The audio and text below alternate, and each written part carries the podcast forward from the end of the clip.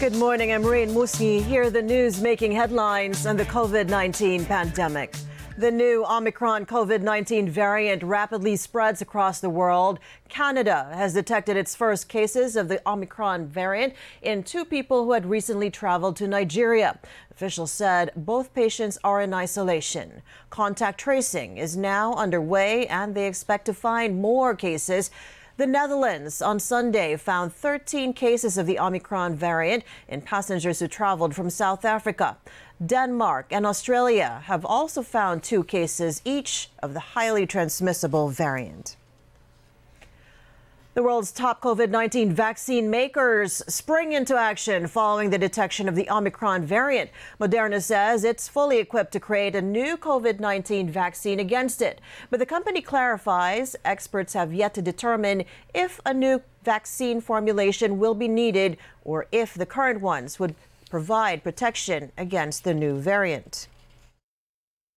We should know about the ability of the current vaccine to provide protection in the next couple of weeks. But the remarkable thing about the mRNA vaccines, the Moderna platform, is that we can move very fast. If we have to make a brand new vaccine, I think that's going to be early 2021, uh, 2022, before that's really going to be available uh, in, in large quantities.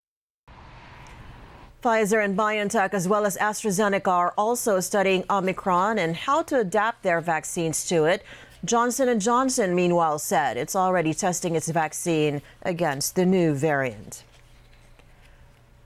The Philippines imposes travel restrictions on more countries as part of measures to prevent the entry of the Omicron variant. Aside from seven South African countries, Austria, the Czech Republic, Hungary, the Netherlands, Switzerland, Belgium, and Italy have now been included in the red list. The curbs will last until December 15. Inbound travelers or those who have been to the red list countries in the last 14 days are barred from entering the Philippines regardless of vaccination status. Exempt from the curbs are Filipinos returning via government's repatriation program or Bayanihan flights. Meanwhile, acting presidential spokesperson Karlo Nograles says Hong Kong remains on the yellow list despite the three Omicron cases detected in the region. Malaysia and Singapore reopened their borders on Monday, the world's busiest border with at least 300,000 daily travels before the pandemic was shut last year, leaving thousands stranded on both sides. Under the new agreement, more than 1,400 vaccinated travelers from each side can cross the border. This only applies to those who hold a citizenship permanent residency, or long term visas. Travelers must also test negative for COVID 19 before the departure. And those are the latest. I'm Rain Musni. Keep it here on the ABS CBN News Channel.